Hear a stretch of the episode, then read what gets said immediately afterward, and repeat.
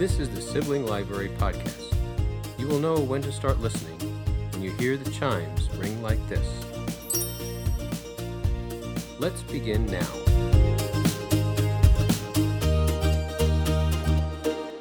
Well, thank you, Dad, for that wonderful introduction. You're in lovely voice tonight. Welcome to Sibling Library. This is our second chapter, and we're going to be talking about a few different things today. First, we'll go around and introduce ourselves again. My name's Katie, I'm Julia. And I'm Megan.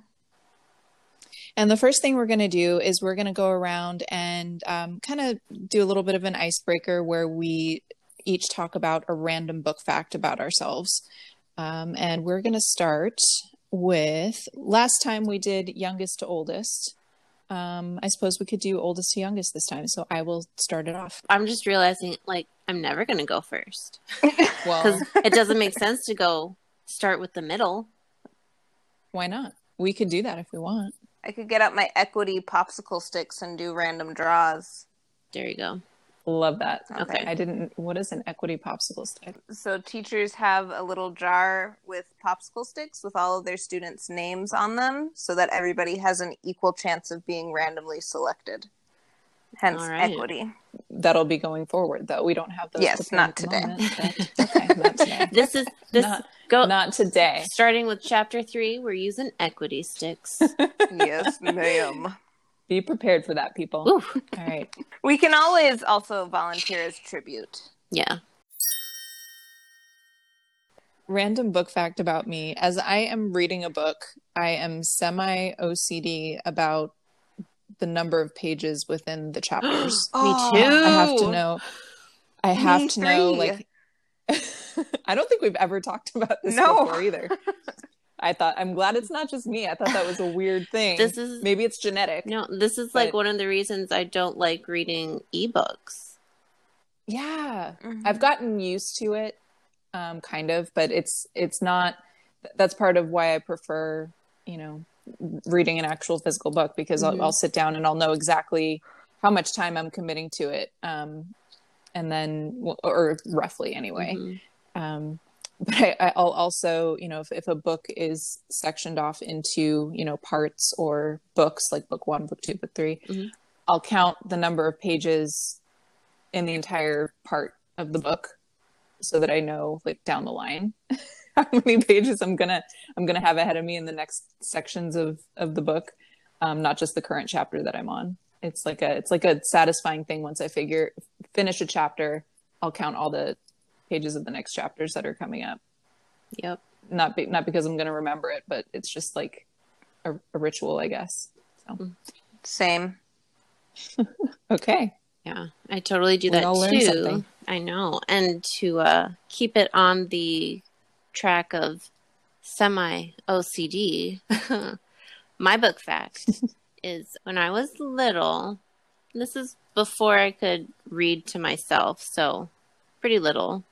Mom and dad used to call me Marian the librarian because I would take all of our books and lay them out on the floor instead of like playing with blocks or anything. I would have to like put the puzzle pieces together. So all the books had to be out on the floor, perfectly lined up and straight.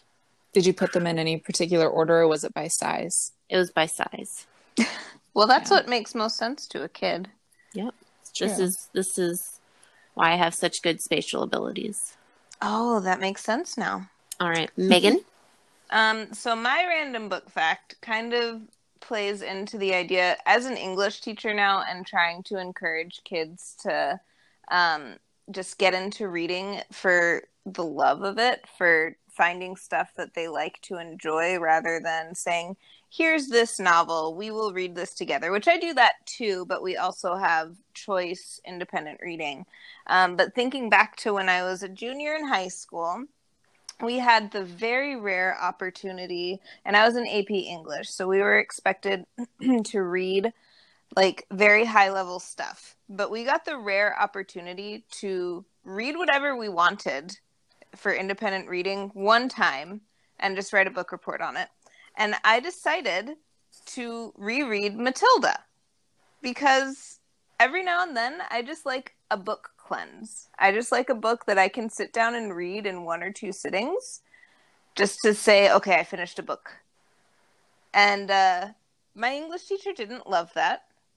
She gave me credit for it, but I distinctly Can't imagine why. I know, right? I distinctly remember she, her comment was something along the lines of Matilda is a great fourth level, fourth grade level book. And she underlined fourth grade level about five times. Oh, the shade. Burn. Oh my So- gosh. Would you do that to one of your students? Heck no, but I also teach seventh grade, so it's a little different. I'm not But, trying okay. to prepare them to Let's be able to pass a college level test, but Yeah, but let's say that one of your students came and was reading like Diary of a Wimpy Kid or something. What would you say? oh, I would love for them to read Diary of a Wimpy Kid. I think that's right in their wheelhouse in I- seventh grade. I hate those books. I well because what's the main is a very character's strong name? Word. is Greg Gre- He's a little he's a He's little turd. so mean. and then so they have a new series and it's written from the perspective of his best friend Rowley who's oh, that would be way better. such a nice kid. You would think. I read it. It's still all about Greg and all the horrible things he does to Rowley, and I'm just Aw. like, oh, this poor kid. Okay, I'm not gonna read that then. I I, would get don't. too depressed. So these were definitely after my time in terms of demographics, but Yeah. I I think I did read one and I I don't remember much about it, so it didn't stick with me, but is the intent to to model like it like is he supposed to come off as not the type of kid you want to be or is it supposed is it does it come It's off just- to kids as like oh this is funny and this is appropriate yeah. behavior and I think it's more, oh, this is funny. Yeah, I think it's Okay. more meant to be funny as well. It's really hmm. the the main wonderful thing about those books is they do such a great job of pulling the really really struggling readers who say I never want to read a book, I'm never going to read a whole book by myself. They really really like help those kids say I read this whole book by myself and I actually enjoyed it. Yeah. So like I know it I definitely will never want my kids to you know act like Greg, but if they can read a book on their own and enjoy it at the end of it, then I'm I'm okay with it. Like I, I don't I don't care if hmm. my kids read Diary of a Wimpy Kid. I know. I used strong language. I apologize. I just, you I used was, a four letter I word. know. I was just so just off. It was just off putting to me. And again, like obviously Yeah. I'm mm. not the target demographic, but and you're right. It does do a good job of getting especially the boys that Yes. don't want to they they Mhm. just don't want to read if it's not a graphic novel or Mhm. something. So it's Yeah. it's a good it's a good stepping stone. It's just yeah, I wouldn't recommend adults trying to get into it. Yeah. it, what do the the readers that you know your students or or your patrons at the library that have um, completed those books and been excited about them what is it that they like about them specifically That they're funny. Yeah, and that they're they're funny. they're, They're funny. They're e- they're fast to get through. I think is what they like. Yeah. Cuz that instant gratification i tell you Yeah. Yeah. They're also illustrated. I don't know if they're Yeah. I don't they're not really considered graphic novels, No. right? They're more No. like yeah. just illustrated novels, I guess. Yeah. Yeah. Yeah. Mhm. They're they're not classified as graphic novels. Okay so we're going to do a little game we're going to play the literary version of never have i ever so rules are the same as the game we all know and love and love to hate um, and I'll get anxious about playing. um, no, no alcohol involved this time, unless you know you're playing the home game. Then you can you can feel free to pour yourself a glass. Um, but basically, we're each going to be sharing uh, some sort of a tidbit about ourselves involving books, and um, you know, beginning with the phrase "Never have I ever." Let's go. I guess this episode we're going oldest to youngest, so I will start. Never have I ever dropped a book out of a moving vehicle. Wait, I can't remember if I did that or if Julia did that now. It wasn't me. So I guess it was me. Or was it actually Katie? Was it me? It was no. So So let's try and answer the question. Clearly, Megan has no idea. I have never. But she's heard the story Yes. enough times that she actually thought it was her. No, Yes. it was. I, it- that one was definitely me. Okay. Explain. So I was sitting in the back of uh, the family minivan, probably s- around age, I barely remember it, probably around age three or four.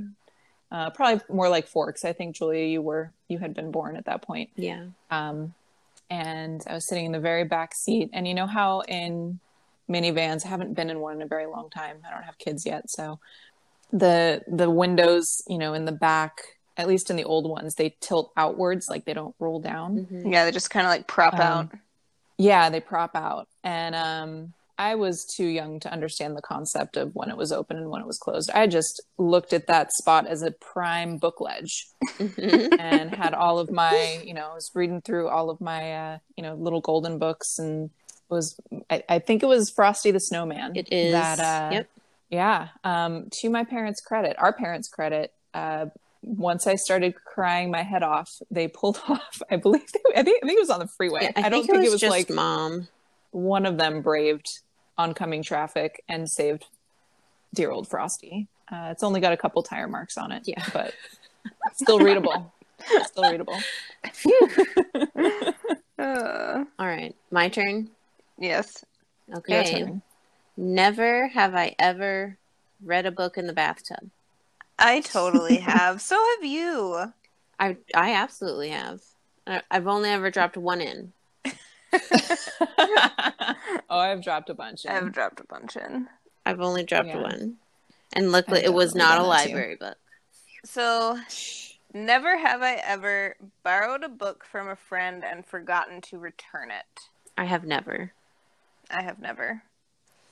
Katie. If any of us has, it's me, but I can't specifically I know. say that. I mean, I mean, if I forgot to return it, how would I remember that I forgot to return it? Yeah. To be fair, That's true. I remember you like ruined someone's book and you like Mhm. bought a brand new one and replaced it, well, I mean, that's just fair. that's the right thing to do. Only right thing to do. All right. So that was a fun game. Thanks for playing. Come again. Uh, we are going to talk about. We're going to get into kind of the meat of our discussion. We uh, during our last show, we we kind of came up with a you know a fairly standard topic when when you're talking about books and and stories that you love is you know movie adaptations of books and and we came up with some discussion questions for you know what are some of the the your favorite and least favorite movie adaptations from books. So um, we're going to start off with that. We're just kind of going to go around and give our you know our our most favorite and our least favorite um, movie adaptations of books. So- Before before we start that conversation, I do have a quick Yeah. question for both of you. Um, do you when when there is a movie coming out that's based on a book, do you prefer to read the book first or to see the movie first? Does it not matter? Like what's your preference? What what good would you like to get spoiled on, the book or the movie? For me, it's typically I would rather get spoiled on the movie, so read the book 1st mm-hmm. But I mean, it also depends on what the topic of the movie is. If it's something where, or the topic of the book is, if it's something I'm not overly interested in to begin with, then I'll be kind of, I'll just watch the movie. Like, I've done it both ways, but usually my preference is to read the book first. Right. Yeah, I I I really look at at books and movies as completely separate mediums, which they are. Um, and I I think that um, you know, to Megan's point, it it completely depends on the story, whether it's um, you know a story that I I'm already familiar with, but I I don't um, if I know that there's a movie coming out that is based on a book, it really just depends on what it is. I think I've I've I have no strong preference either way, honestly. Um, sometimes, you know, going to see the movie will will make me want to read the book, or I'll get to the end of the movie and realize, eh, I, I don't really need to read the book. I'm not super invested in this story. Mm-hmm. So um, I could kind of go either way on that. I probably more prefer to read the book first because usually typically like there's going to be more story in the book that they can't necessarily have the whole thing in the movie if that makes Mm. sense Yeah. so typically i try I, but if it's something that i'm interested in i'll try to read the book 1st Mhm. I think part of why it's such a hard question that's a hard question for me to answer is that usually I mean there's there's tons and tons of movies that come out that were were based on books originally Mhm. that you know maybe you don't necessarily know that going into to see the movie Mm-hmm. whereas when when there's a book that comes out that everybody knows about like everybody's heard of it and it's it's really successful and really popular like you know harry potter or twilight or da vinci code Yeah. or 50 shades of gray um i'm not you know, interested in different either um, but but you know what I mean, like th- those types of um, titles and, and and and those types of stories that are are highly anticipated that you know everyone already knows about the book before seeing the movie. Mhm. Um, usually with that type of a situation, I'll I'll want to read the book first if it's something I'm even remotely interested in. If it's something that has been super successful and a lot of people have really enjoyed, Mhm. I'll want to read the book first. Wait, but so you've read Fifty Shades of Grey too? only the first one. Oh, I've read all of them. Have you?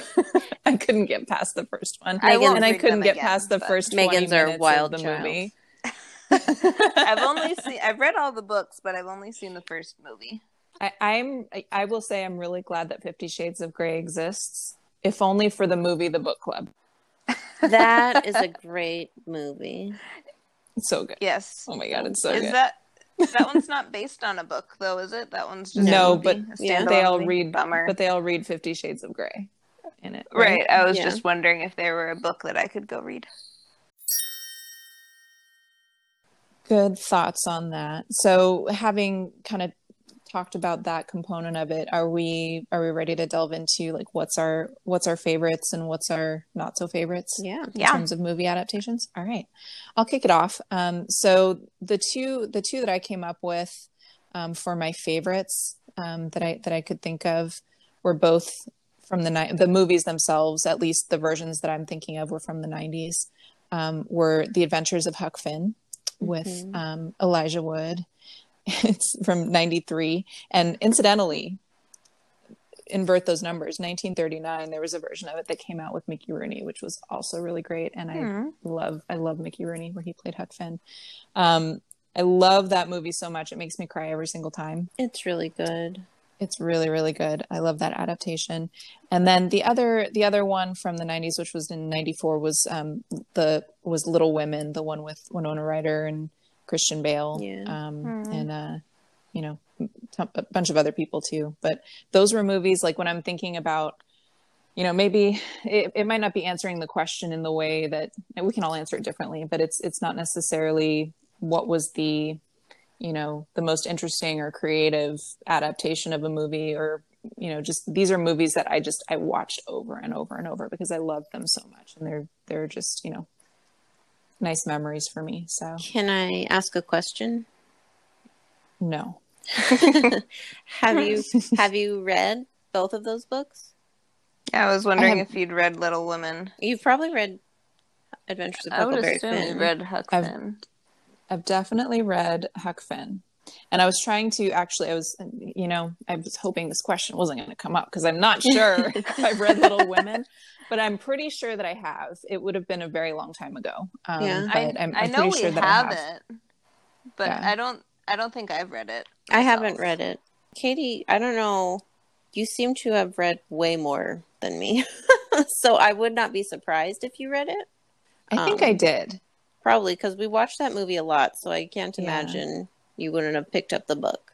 Also, hmm I feel like I mean- that might be one rare instance where I was like, I love the movie so much, I don't need or want to read the book. But it also might have been that I like I was young enough that I've watched that movie since before I can remember, probably. hmm And so I think when I first was watching that movie, I didn't realize there was a book. And then when I found out there was a book, it was probably when I was too young to be able to actually read the book on my by myself, hmm Yeah. and got Yeah. You were four when it. that came out. So Yeah. Yeah. All right. So that's that's my that's the top of my list. Julia, what's at the top of yours? So I chose Coraline, which is a stop motion animated movie, and it's by Laika Entertainment, who they do really great movies. But this one is based on a Neil Gaiman children's book, the same name. And this is the only time that I can think of that I actually liked the movie better than the book. I feel like the book is great, but I felt like it wasn't a totally complete story. Like there were some things that were just kind of like, "Ah, I don't really know if I understand what happened there. But the movie ironed all that out and just completely finished the story. And animation is beautiful and it's just the right amount of creepy Mm-hmm. and it's just so good. And I remember leaving the theater after watching it thinking, I need to see that like a billion more times because I loved it. Neil Gaiman is kind of that type of writer. He's very I don't know if cerebral is the right the right word, but you know, I haven't re- read a bunch of his stuff, but Mhm. I hi- I feel like his style of writing really lends itself well to the graphic novel medium. He Um, you does. know, he writes. Sandman is amazing. He writes for kids. He writes for adults. Mhm. Like he just writes for everybody, and it's kind of it's really impressive.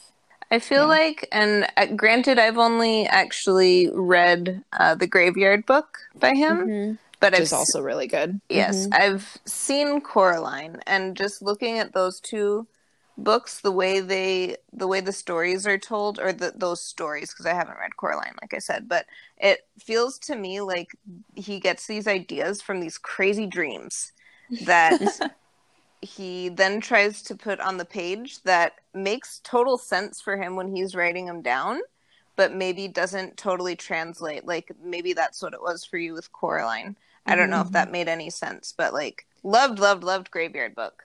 I Mhm. liked the movie Coraline as well. Like I think he's a great storyteller. I just feel like maybe that's like maybe his dream or his stories kind of take on like that dream uh Yeah. Pattern that doesn't necessarily flow in the typical storyline way that people are used to. Mhm. All right, Megan, give us your best. Okay, so I kind of took this question a little bit differently because typically I always, if I've read both the book and watched the movie, like my response is usually that I always love the book more. This one rare occasion is more so because I didn't really love the books, but I could stomach the movies, and that's Twilight. This is your favorite.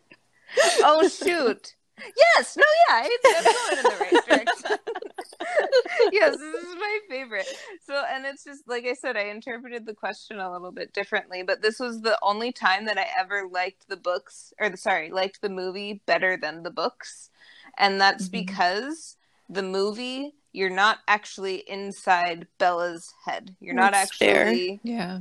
like hearing the story from her perspective because I don't know if this was it, like it might have been the period of time I was a freshman in college when I read all of the Twilight books. And so I was kind of coming into my own as an independent woman. And so the constant hearing of, "Oh, I'm a monster. I'm not good enough for Edward. I'm not blah blah blah blah blah when actually he didn't really treat her that well for the first couple books like so I don't know if that was just my perspective but then when the movie started and um shoot what's his name Taylor Lautner was in it that was better so Team Jacob Yeah, I was Yeah. Team Jacob too. Not because of Taylor Lautner, just because I liked her relationship with Jacob better than oh Edward. I mean because it was actually a healthy relationship yeah, with healthy boundaries yeah. It was I'd be refreshing. interested. mm-hmm. I, I was definitely Team Edward, but I think at the time it was just to take the controversial opinion from you guys. Yeah. that's possible Um, I also, you know, in reading it, it was also kind of the more traditional, like romance type of story between the two of them, which, you know, has its own problems. But Um, I, I don't think that's a series I'm ever going to revisit. Although, you know, you talk about Bella's internal monologue, and I know that um, the author just came out with basically the same story but told from Edward's perspective. Um, I forget the title of it, Julia. I know we were discussing it. We were talking about. Do you about it. remember what it's called? I don't. It's too bad Amy's not here. Okay. Hi, Amy. I know. Hey, Amy. Hi, Amy. Loves the Twilight universe, which Oh, I didn't so know sorry, until Amy. which I didn't know until recently. You didn't? No. Well, I remember when they were coming out because we were, I was reading them at the same time as her, and we were talking about it a lot. Yeah, she's she's all about it. But she what she said is that Edward's um, internal dialogue is if you think Bella's is self-deprecating, his is like suicidal. Oh, it's it's like it compl- it's so much worse than than hers was at any point in the books. Yes. So let's get these two beings with zero self esteem into a codependent relationship. It, yeah. I mean, obviously. happens. I, mean that's drama at its best, right? I mean, what where where would the story be if not for that? Yeah. it would just be it, it would it, it would have gone nowhere Yep. so All right. all right Moving that was on. that was that was the worst of the best megan good job you've done it You are welcome.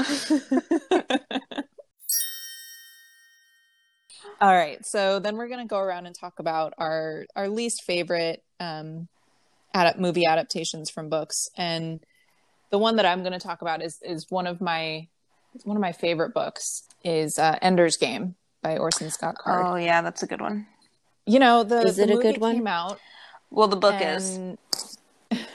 the book is I, the, I love the book and then i was i was really excited for the movie to come out and you know it, it was fine it, it, it, it was fine i only watched it once um, but i've read the book like five times. So that's that's kind of all you need to know about that i suppose. It was you know honestly if i had it, to, to say some good things about it the way that they filmed and created the the battle room scenes you know when, in the in the school when they're all doing these simulated battles against the teams and and whatnot. And like the zero think they- gravity things. yes. Yeah and the zero gravity things. I think that was visualized as well as it possibly could have. It's you know those those scenes were were kind of difficult to read.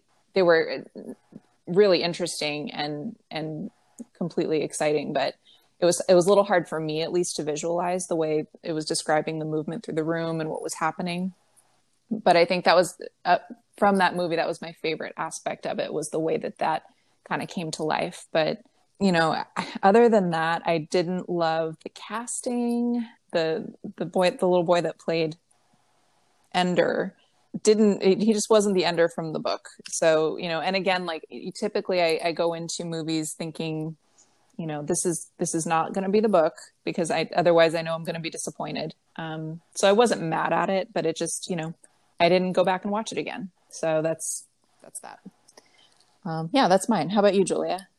So I was mad at this adaptation. My worst is from my favorite series of all time Harry Potter and the Prisoner of Azkaban. I yeah was pretty angry when we left this movie because I felt like they really left out some really important plot points from the movie that were not only important for that story, but to like set up the rest of the story.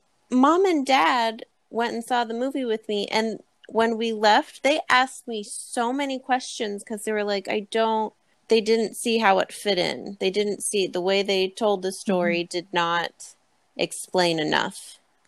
our parents never read those books by the way Yeah. And typically typically they wouldn't have to ask me about plot points after the movie because they would have they did a fine job including the information that you needed, but specifically they didn't explain who Made the Marauders map. who who made the Yeah. Marauders map and what the significance of um, Wormtail, Prongs, Padfoot, and um, Moony. Moony. Thank you. Mhm. They didn't explain that, and that's like really important.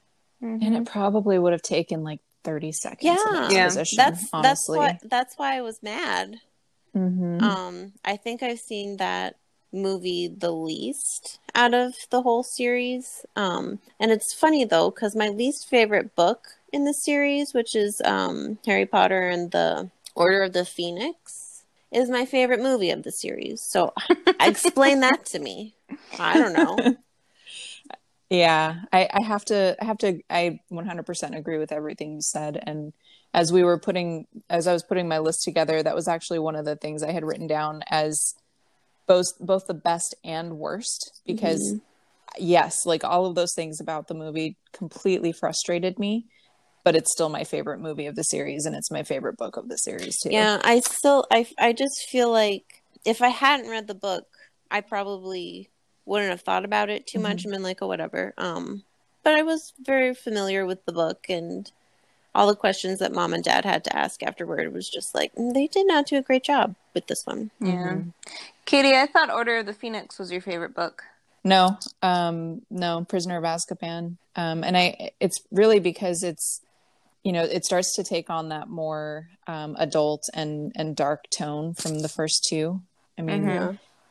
The the the second one, I mean, both both of the other two have intense moments, but it just starts to take on this different feel. And Mhm. I loved, um, oh gosh, I'm gonna forget the director's name that that did Prisoner of Azkaban, but he really took like like the whole look and feel of it just just kind of was different, and I loved um, kind of just how it came across the the colors that were used, the very cool dark tones, Mhm. um, the little things that that he added um, into it that that were you know not part of the books but felt just so organic to part of the world like the shrunken head Mhm. in the bus. Um i love the moment in the uh when they're at the leaky cauldron and there's and the witch is going to clean the room and she, she like is she knocks on the door and and gets this like roar that like completely blows her her ratty nasty hair back and she's like oh i'll come back later. Like it's you know totally normal occurrence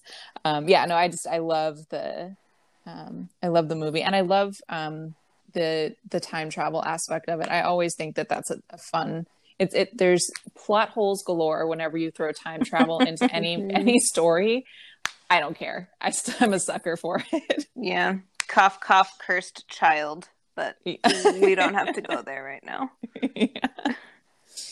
all right megan My least favorite, and if you don't if you've never read My Sister's Keeper by Jodi Pico, Pico, Picoult, I think it's Picoult. Jodi, I'm going to call her Picoult. If you listen and you know how to pronounce it, let us know. Um, so, My Sister's Keeper, I, I enjoyed the book. Like, I haven't read a whole lot of her writing, but I, I, I definitely enjoyed reading that book. And I think that was one situation where I knew the movie was coming out, and I was like, I don't think I've ever read anything by her, so I'll read this one and then watch the movie. And I liked the, the book. I did the movie was good until the last 15 minutes when they completely changed the ending to Mhm. like so if you don't want to be spoiled just like fast forward a few minutes here but so in the book there's two sisters one is born with all of these illnesses and then the second one is born she's like a test tube baby the parents specifically choose the genes they want her to inherit um, when they create her, I guess. So she's a an IVF baby. And once she's born, she goes through all of these different operations to help save her sister, like kidney donations and organ donations and bone marrow transplants and all of this stuff. And then at the end, like ultimately, the older sister just kind of wants it all to stop, like because she doesn't want to be suffering anymore. She doesn't want her sister to be suffering anymore. So she goes through a fight to like she sues her parents to get them to stop um, operating on her. And at the end of the book, like she wins the battle, but her sister dies in a car crash, and they end up harvesting all her organs to save the older sister anyway. So she ended up being like she. This is the I book just version. heard Katie's heartbreak. I'm sorry. You've read this, haven't you, She, Katie? I don't think I she haven't has. read it, but I I know of it. I basically Okay. knew the story, but I didn't realize that happened in there. Well, I mean, if that broke your heart, then just watch the movie because in the movie, Lord. she doesn't die. The older, like she just, the older sister just ends up dying from all of her diseases because the younger sister that was specifically created to save the older sister lets her older sister, you know, stop fighting. Yeah. I I had I don't- actually yeah. kind of just hearing it. I actually kind of like that ending better. I don't know. I had issues with both the movie and the book. Oh, definitely.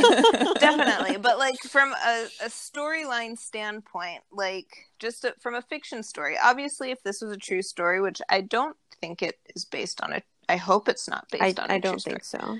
but like from for me personally my i like stories that have like parallels and stuff that like kind of you can tell the ending was planned before the author even wrote the beginning you know Mhm. and like knowing that the younger sister was always going to die to save the older sister in the end made the whole story like you had all of those emotional ups and downs whereas with the the movie like your emotions just go in one direction and then they just kind of plateau like oh okay Mhm. so everything turned out the way the older sister wanted she died the younger sister got to survive but you know i don't know that was my least favorite that I can think of. Mhm. Yeah. I, I almost used that one, but I had a sneaky f- f- feeling. I had a sneaky feeling that might be yours. Yeah. You had a correct fulfilling. Yeah. Well, what do we think? So, you know, having kind of talked about all of this in terms of, um, you know, kind of looking at looking at that from the other side of things. Do you guys have any movies that you think should be made from books that that you love that you think would just really lend themselves well to, to a movie adaptation? So, if you listen to our first episode, like I have a couple, and I'll keep the first one brief, but if you listen to our first episode, then you heard a little bit about Unicorn Chronicles. I think those would meet, like, maybe not a separate movie for each one, but maybe if they combined a couple of them into one movie, I think would be great. If you want to hear more about that, go back and listen to our first episode.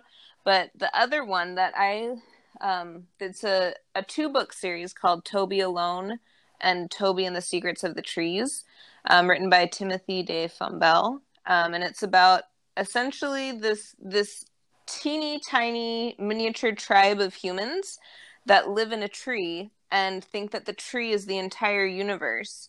And it's like this just giant metaphor for the earth and how we're, you know, sapping the earth of its natural resources, but all of it is on this teeny tiny micro level of the tree. Um, and it's it's a wonderful it's a I believe it's it's I don't know if it's juvenile or YA, but it's um, great for all ages because I read it the first time as an adult.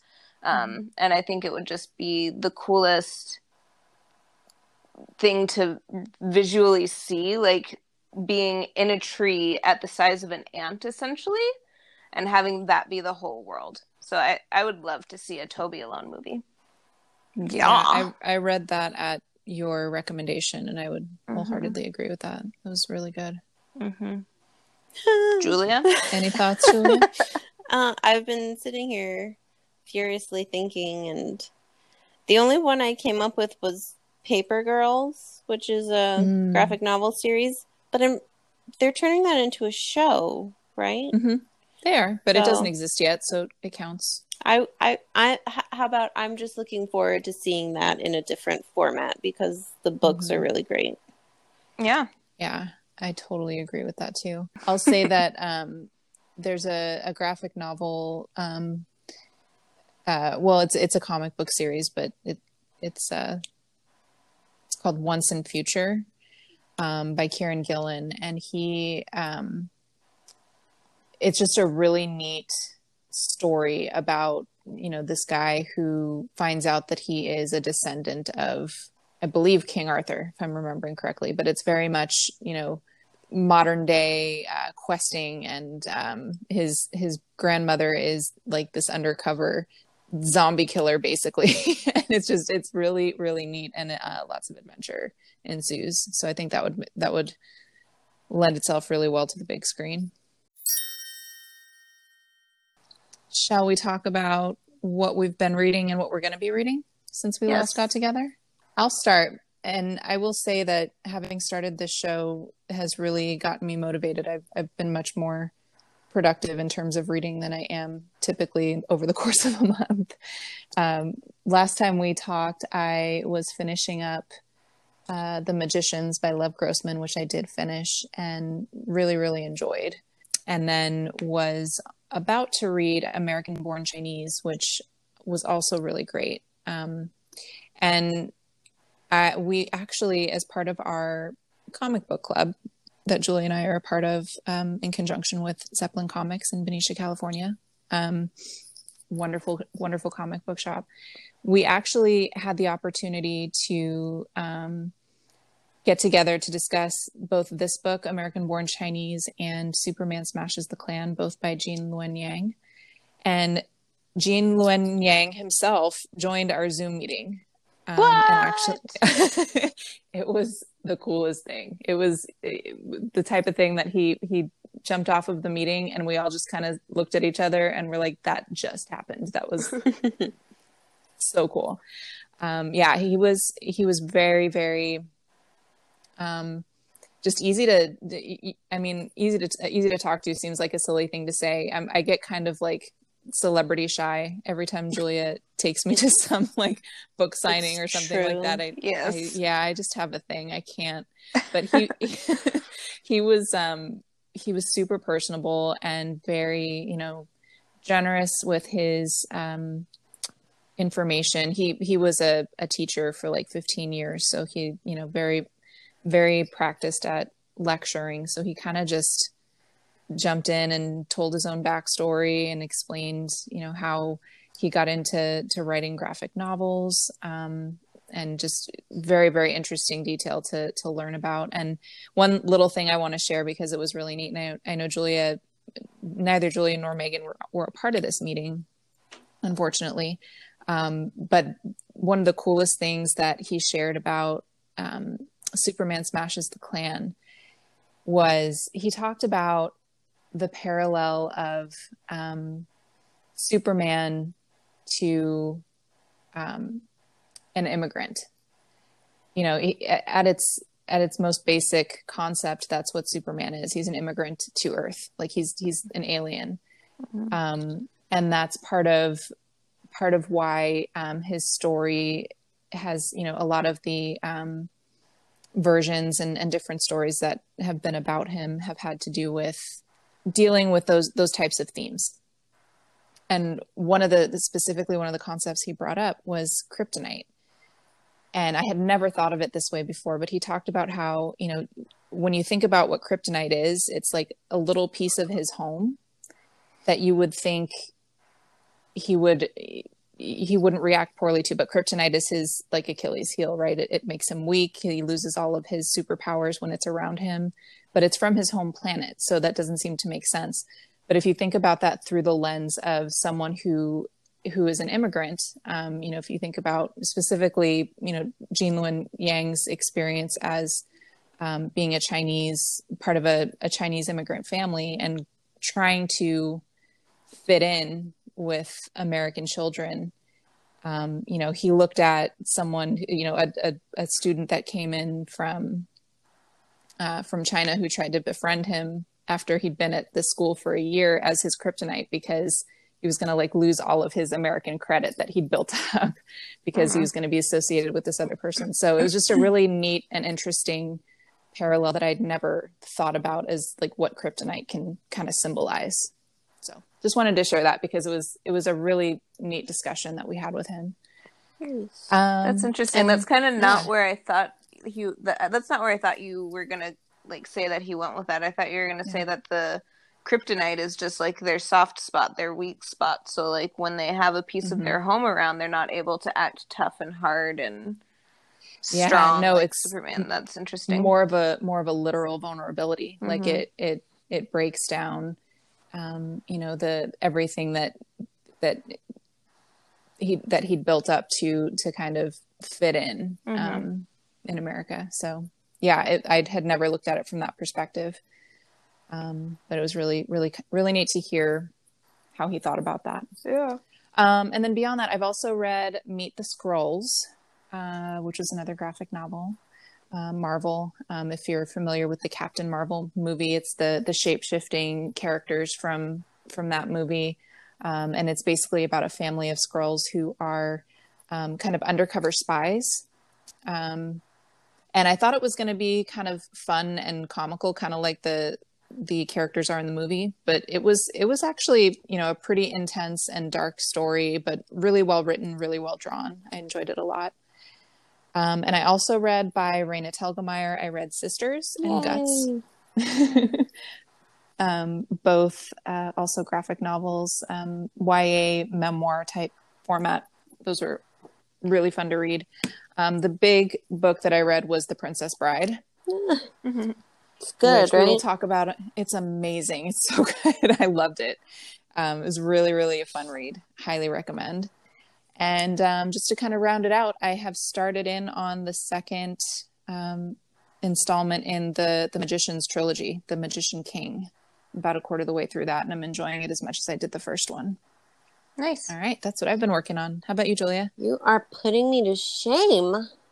Most of them were graphic novels, but I did say like this has motivated me to to read more than I had been. Um, so I did finish what I was reading last time, so I read volumes two, three, and four of Harrow County, and I can't. The library doesn't seem to have any more of the volumes, which is unfortunate. So I'm kind of stuck there to decide if I'm going to buy them or not. Not sure. Um, but those are super fun. Um, I would not recommend them for Megan. I don't think she would like them. um, and I Are they finished. scary? They're not scary, but disturbing, Spooky. spooky. Yeah. The there's some kind of I I think it's cool, but there's like a character that it's the same being, but his skin is separate from his like muscles and stuff. Ew. Yeah, so I don't think you'd like it, Megan, but totally down right down Katie's alley. Um, I've read some of it. It's it's very very good. Uh, so I read those and I finished No Judgments by Meg Cabot, which was fun. It was just kind of like a easy chick lit, which is kind of nice to read sometimes. I finished listening to Finding Dorothy by Elizabeth Letts, um, and that was fun. It, it, it was a fiction book, but it was the widow of Frank L. Baum, who's the author of The Wizard of Oz is uh, visiting MGM Studios as they're making The Wizard of Oz. She's kind of trying to help Judy Garland become the best Dorothy she could be. So that was kind of interesting, and it was kind of told juxtaposed to uh, the widow's marriage with Frank L. Baum and everything that led up to him writing the books and stuff. So it's kind of it's kind of interesting. Um, and now I am reading a couple of things. I have uh, Lady in the Lake by Laura Lippman. I'm about a third of the way through that one. I'm not sure if I like it or not, but I don't like to give up on books either.